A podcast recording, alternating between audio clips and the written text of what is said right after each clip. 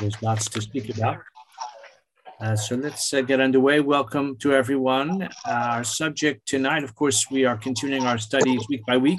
So we're doing Parshas Vayera tonight, and we are uh, drawing on the very uh, creative teachings of Rabbi Yaakov Tzvi Mecklenburg, the author of Haksav HaKabbalah. And as we shall see, his style is to analyze closely the words, the derivation of the words, and frequently to discover possibly previously um, unrecognized nuances in the words themselves to uh, reveal, as I say, very fascinating and, and original uh, approaches. So, our subject tonight, according to the way we've circulated the title of the year, is Abraham and Sarah's unexpected guests.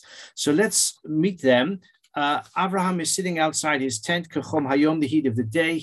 It's the third day after his uh, circumcision, according to our tradition. Certainly, it is. Uh, it appears in the Torah immediately after the description of his circumcision, and the uh, three uh, wayfarers uh, they don't actually approach him; he approaches them. He runs to greet them, etc., as is very well known and he welcomes them into his house. He importunes them to uh, refresh themselves, to wash their feet, to have something to eat and he personally attends to them. He instructs the Nar, his the, the lad, probably Ishmael, to participate as well. He says to Sarah, quickly prepare uh, bread for them, ugos. And uh, okay, they're having a feast. So the Torah says in Pasuk Ches, so it's uh, chapter 18, verse 8,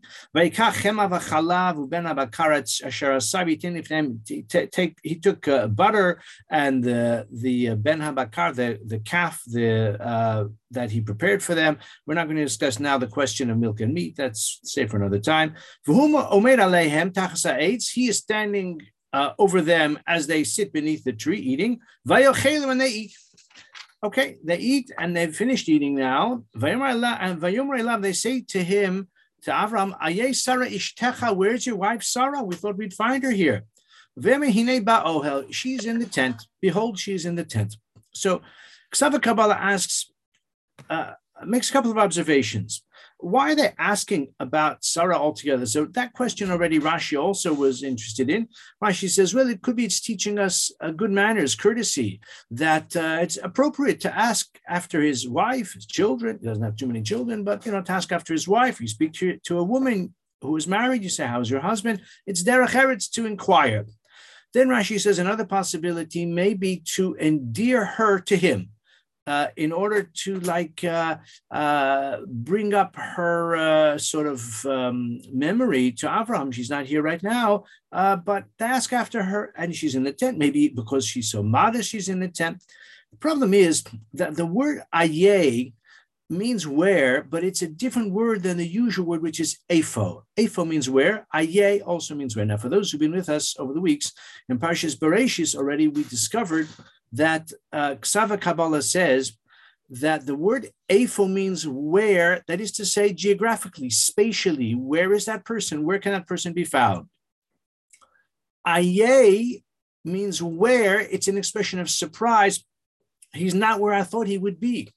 Hashem says to Adam, Ayeka, where are you? It doesn't just mean which tree are you near, or which waterfall in the garden, or which uh, beautiful vista have you gone to visit for a picnic uh, this afternoon. It doesn't mean where. When Hashem says to Adam, Ayeka, it means what has become of you.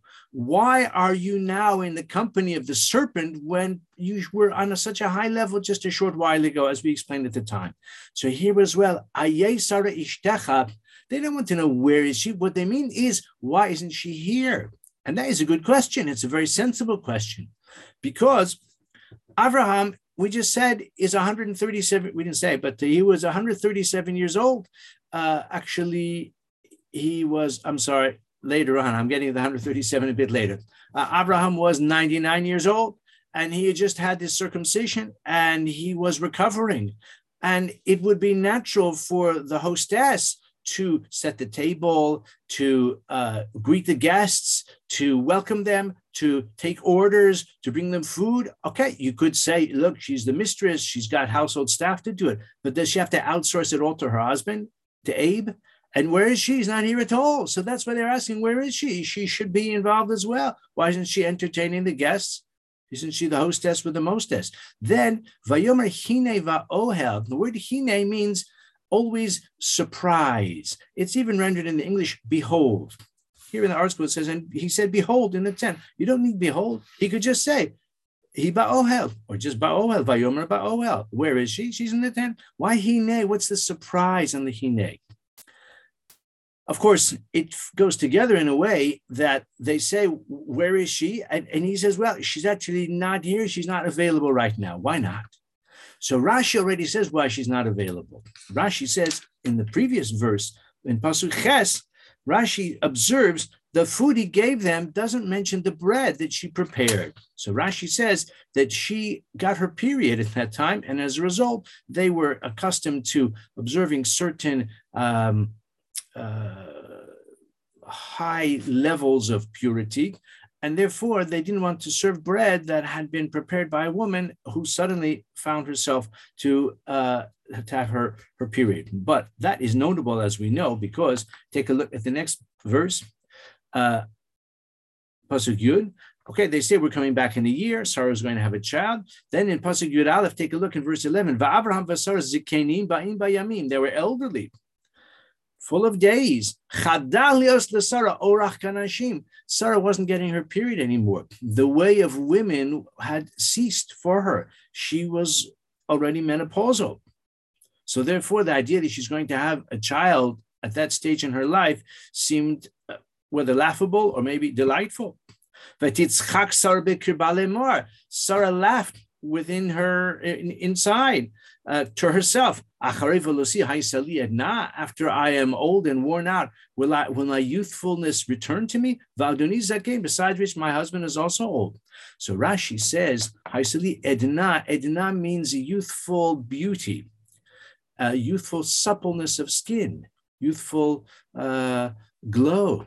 But it also alludes to the fact that she is actually asserting hey, I have become youthful again. I have indeed. Her laugh was not one of skepticism, it was, a, was one of delight that she was saying that actually my youthfulness has returned to me because I have just gotten my period again. So the first the the previous passing in in verse 11 says he wasn't she was uh, after menopause. But in the next pasuk in Yud Beis, it seems that actually she did get her period. According to Ksava Kabbalah, it all fits together beautifully. They said, "Where is she? She should be here." They were surprised she wasn't present while they were having their their meal. She wasn't, as I said, serving as the hostess. Abraham says, suddenly, Hine, behold, actually, quite suddenly, she has to she has had to retire to the tent because actually her youthfulness ha- has returned. Orach kanashim means the way of the women, the way, the path of women.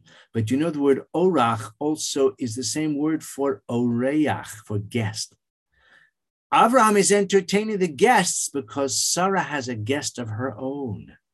That is orach kanashim, that she has her own oreach that has come to her for a, a an, on an unexpected basis, and that is why she was in the tent. So of course the the angels, in fact, they weren't. It's only superficially they were saying, "Where is she?" You know, we need um, or we expect to see her. Rather, they were hinting to Abraham.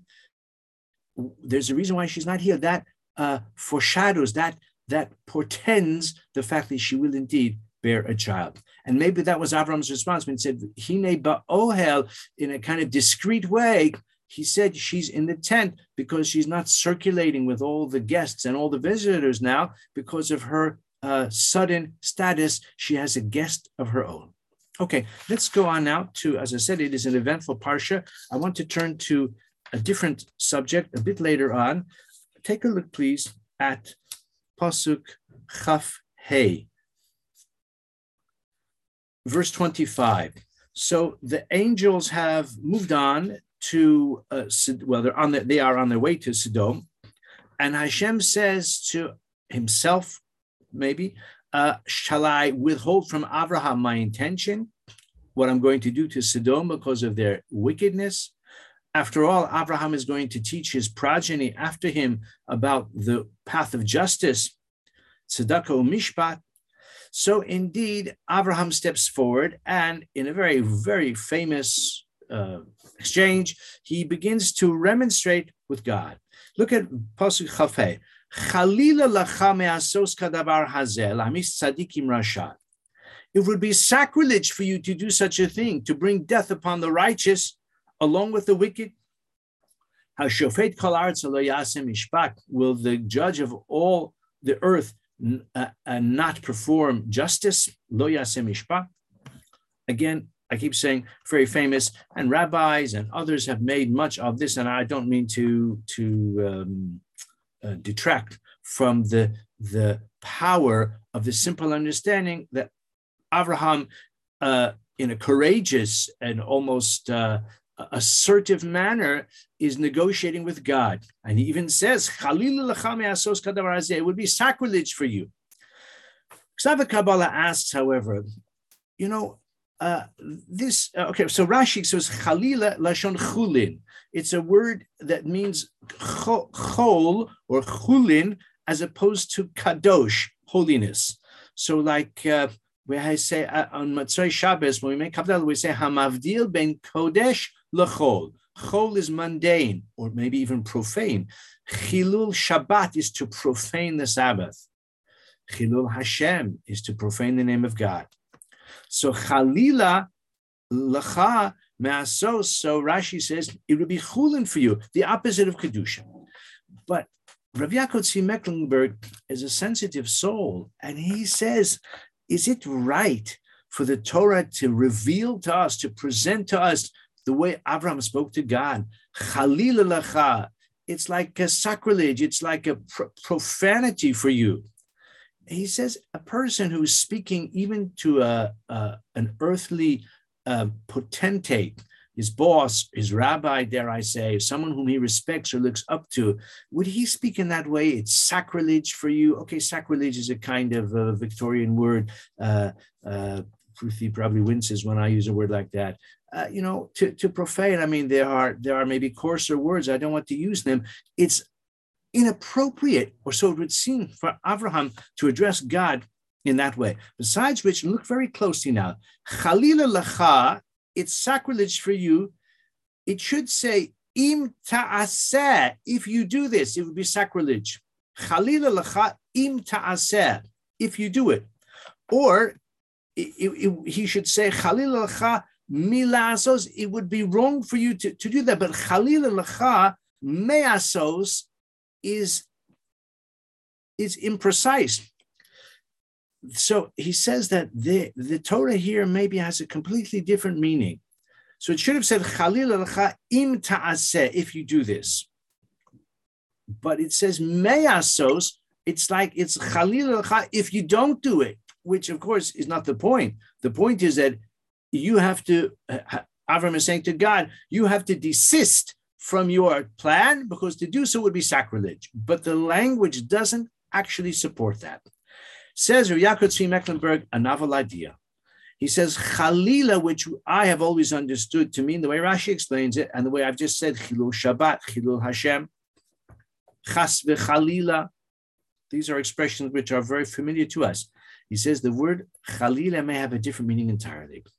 He says we have the expression Lo Yachel Dvaro. A man or a woman takes a vow a vow to uh, give charity, for example, just as an example. The Torah says, Lo yachel dvaro, he shall not profane his words. But it has another related meaning. Lo yachel is to delay. If a person pledges charity, even if he just does it, you know, in his own mind, even like it says when a person, for example, uh, recites Yizkor, and it's customary, it's part of the whole point of Yizkor is to pledge tzedakah at that time.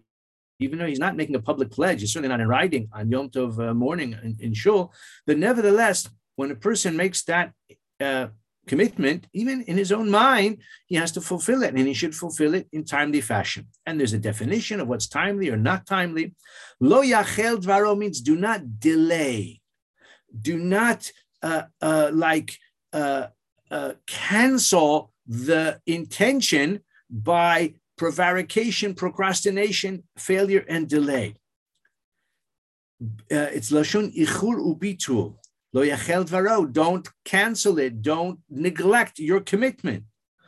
Or we had in Parshas Noach two weeks ago, uh, vayichal od shivas yamim or shiva yamim. He waited a further seven days. Lo uh, um, vayachel is to wait, is to delay. Says Rabbi Yaakov Tzvi Mecklenburg, a beautiful and brilliant idea. Chalila lecha, this is not remonstrating with God, this is a prayer. Chalila lecha, he's saying to Hashem, please delay, don't act so quickly. That is to say, you may feel as if there, um, like uh, time has, has run out, your patience has been expended. Bavakasha, he says, Hamteina, delay, and desist from doing what you intend to do. And according to that, the language fits in perfectly. He's praying to Hashem. He says, Chalila lecha, please delay meyasos from doing what you intend to do. And in this way, the, the mem is perfect. Chalila lecha meyasos, delay, desist, uh, uh, wait, and maybe cancel the intention meyasos. And according to this, he says, I'll just read you what he says in the Hebrew. Os hamem al mishpato. The letter mem is perfect. Ve'ein b'ma'amar shum nignud pichisus v'chisoron mala. And there's no coarseness, there's no crassness here.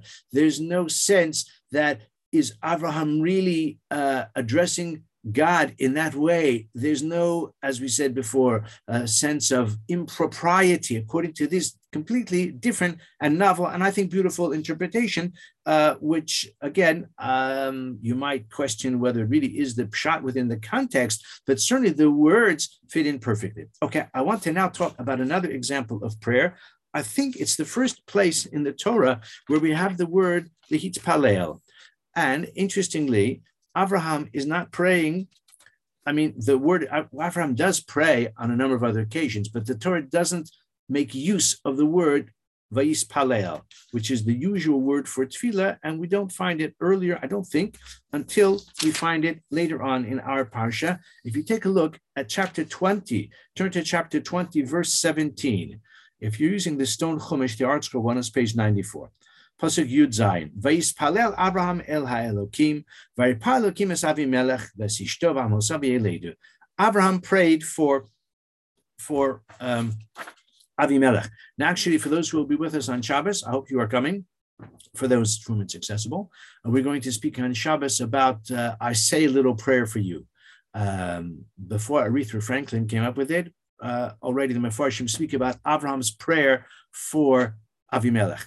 So that's on Shabbos. But from now, I want to share with you the approach suggested by Ksava Kabbalah about the word lehit palel, the word tefillah, a very a word that we use often, uh, an activity in which we engage regularly, and he explains the derivation of the word. Many of Mefarshim speak about it really because it's not such a familiar word.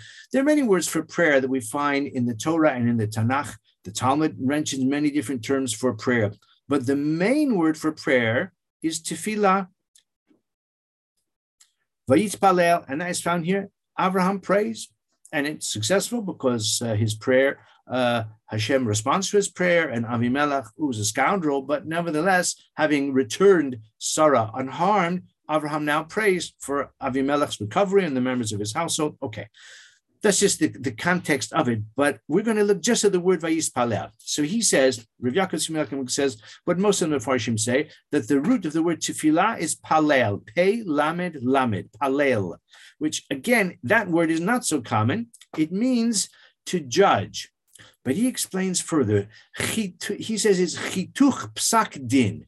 The word uh, um, palel refers to the judgment which is handed down, which is a definitive, which decides between the two disputants who is in the right, who is in the wrong, who prevails, who has to, uh, uh, who is, uh, you know, forced to acknowledge the, the, the, that he's in the in the wrong, who has to pay, who's going to uh, so to speak, uh, profit uh, when there is a dispute, and there may be some kind of compromise as well. But the function of a psak din is to disentangle the two parties. Each one says, I'm right, and whatever they're disputing about, each one claims it. The psak din has the effect of separating, clarifying, and distinguishing.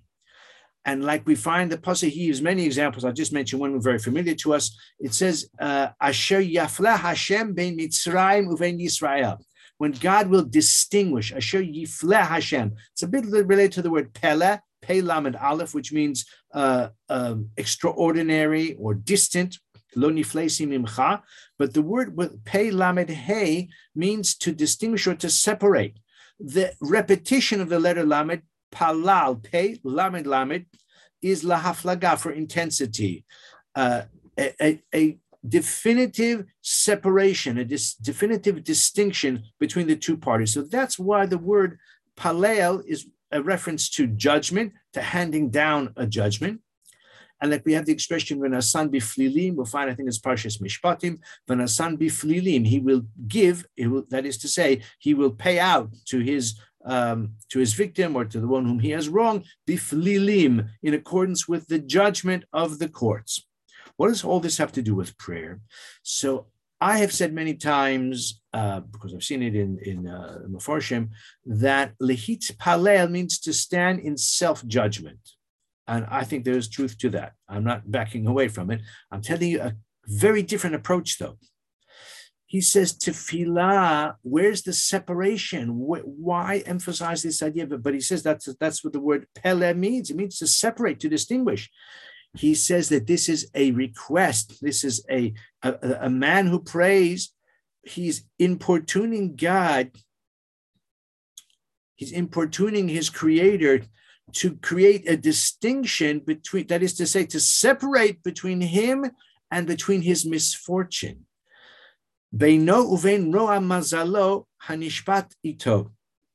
When I pray, I'm in a way engaged as if to say in a not a dispute exactly, but I am uh, uh, I feel the circumstances that I face are not to my liking, and I'd like them to change.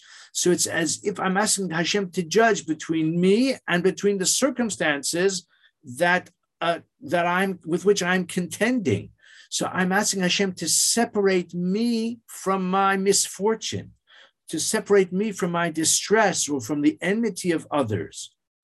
And actually, in this case, Abraham is not really praying for himself, he's praying for Avimelech. But nevertheless, Abraham says Avimelech's uh, distress is part of my distress. And therefore, I am praying that you should separate him from his misfortune, from his illness, from his, uh, in another scenario, from his poverty or from his, his perhaps, you know, self-imposed troubles. But nevertheless, whether I pray for him or for her or for them or for me, I'm asking Hashem to separate that person from the circumstances. This is a novel approach to the word to tefillah, the hitpalel, to invoke the judgment of the one who will not only judge but will carry out he's within his capacity to carry out the sentence as well, the judgment as well. This is the word tefillah, according to Yaakov Tzvi Mecklenburg, from the word palel to judge, but from the word pela to separate and to separate me from my misfortune or the circumstances that I face, which are not to my liking.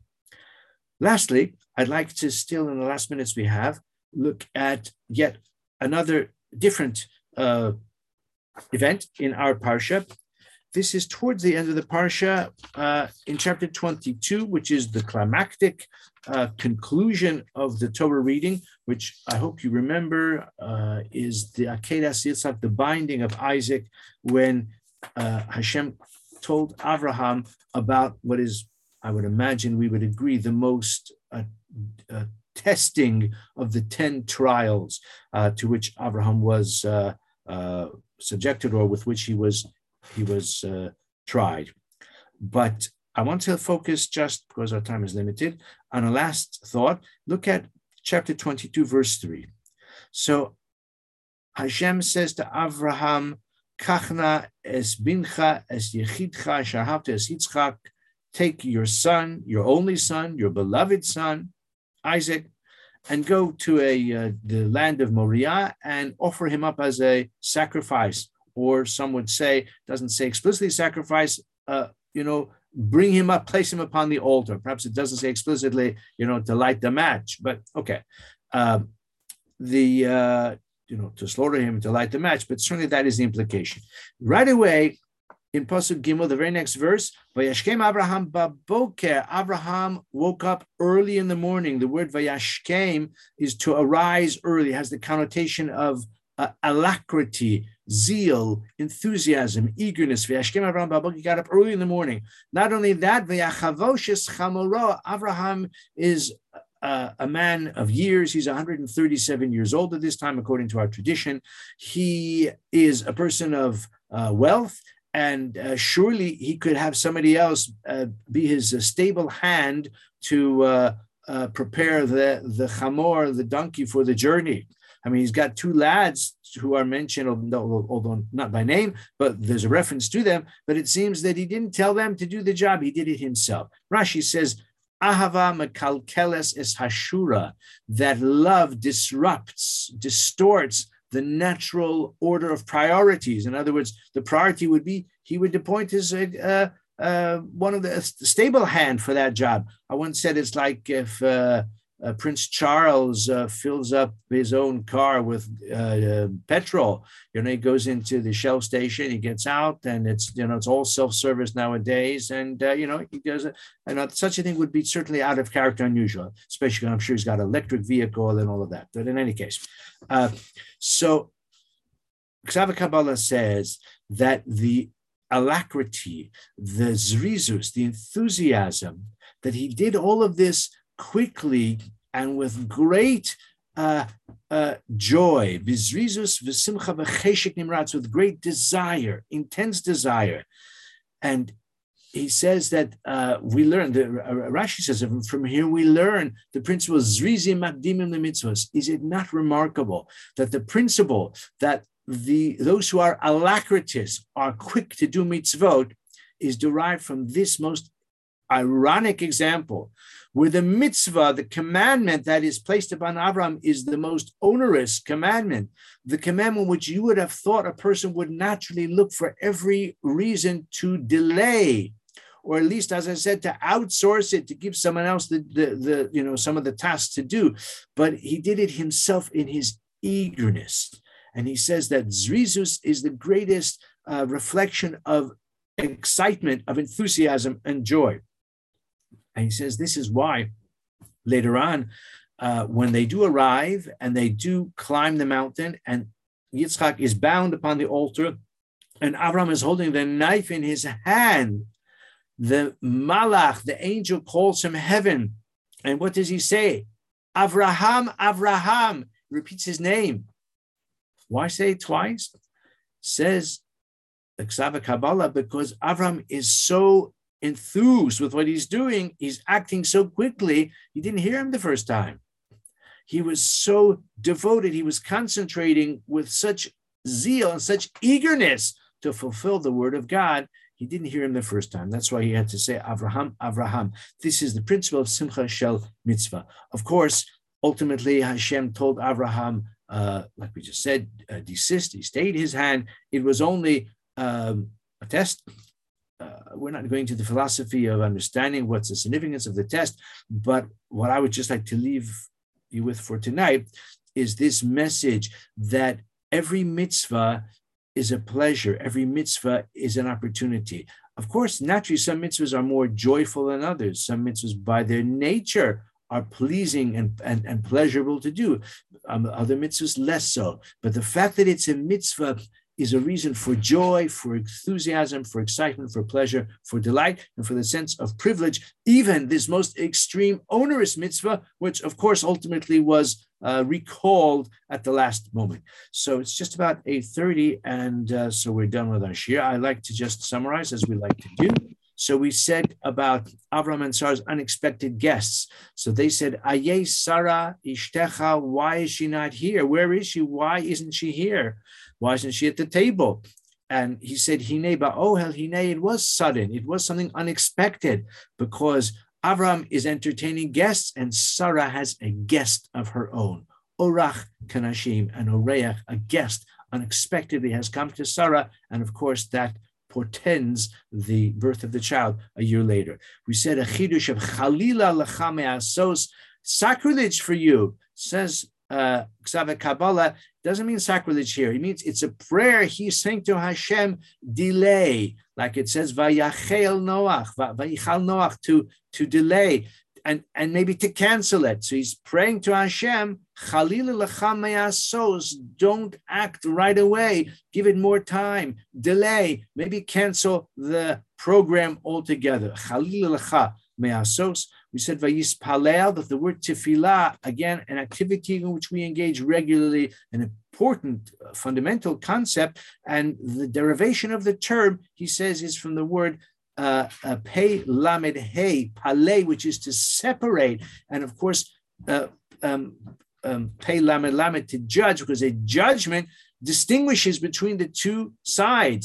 They are entangled with one another. They are claiming the same property, for example, and the judgment is handed down who uh, you know prevails and who who is is defeated. And the person prays to Hashem, please, I would like to prevail over my unhappy circumstances, whatever misfortune, whatever it may be. And then lastly, what we said just now,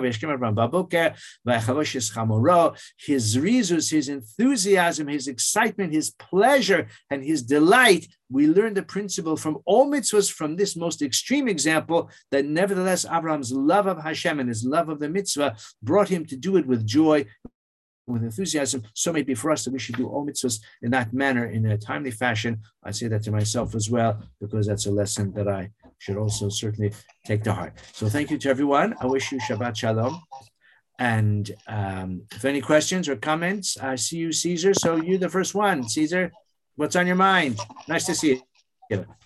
I enjoyed it very much. I missed it last week, but I made sure I was here this week. Okay, good for you. Kol Thank you, Caesar. Lovely to see you. Always, I you. always, always enjoy your show. Thank, Thank you. you. Thank you. Have a lovely Shabbat. Thank you. Shabbat Shalom. Thank you. R- Rabbi Mark Kendall on the shiur. Rabbi? Excuse me? Mark Hi. Kendall is on the shiur. Hi, is Mark. that right? From across the sea. Hi. Hi, oh, that's amazing. Amazing. I just thought of you today, actually, Mark. I, I remember that you've come to the shiur in the past. And uh, how about that? It's lovely to have you. And I see some some of our other international uh, friends are here as well. So that's that's wonderful. Rabbi Simon, I have a question, please. Please. It's interesting that Abraham Avinu was asking uh, Hashem to sort of uh, uh, not to rush into a decision when it came to Sodom Yes. But when it came to his own son, he kind of refused to do it. It's a good point. I mean, many have observed the uh, extraordinary uh, contrast and the irony that he was prepared to remonstrate with Hashem to try to persuade Hashem to change his plan vis-a-vis the wicked people of Sodom, and with his own son, Abraham just says, "Hineni, here I am. You know, t- tell tell me what's what's on the the agenda for today or for tomorrow." Um, I, I, think that um, perhaps Abraham felt that it would have been self-serving for him to seek to persuade God uh, you know, to reject his plan or to reconsider when it has to do with Abraham's own detriment. When Abraham is selflessly speaking up on behalf of others, so his determination and his love of his fellow man uh, knows no bounds, no limitations, and he pleads with God on their behalf. But when it comes to something which is self serving, when it could be seen as just uh, sort of uh, seeking to advance his own personal preferences, then Abraham is the complete and devoted servant uh, to Hashem. But it's a good question. I think uh, one can uh, certainly uh, say more about it, but that is one one thought which which comes to mind. I mean, it's it's worth uh, noting, though, actually, uh, Charmaine, that although Abraham did, as we say, remonstrate with Hashem, ultimately, Hashem did carry out his plan, uh, and Hashem's intention was ultimately fulfilled. Whereas in the case of Abraham sacrificing his son, I don't know if Hashem reconsidered, probably did not reconsider, but actually the plan developed in such a way that his that Yitzhak was spared. So there's this, an interesting kind of uh, uh, uh, you know uh, parallelism there, almost a mirror image, one of the other, one one to the other. A very good point.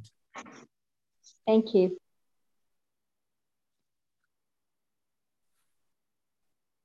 Okay, thank you to everyone, and uh, wish you uh, Shabbat Shalom. And as I said, uh, for those who are interested, we're doing uh, on Shabbos. We're going to talk about. Uh, I say a little prayer for you uh, to learn about a bit more about Avraham and Avimelech. Thank you very much. Shabbos. Shabbos. Shabbat shalom. Good Shabbos, Shabbat Shalom.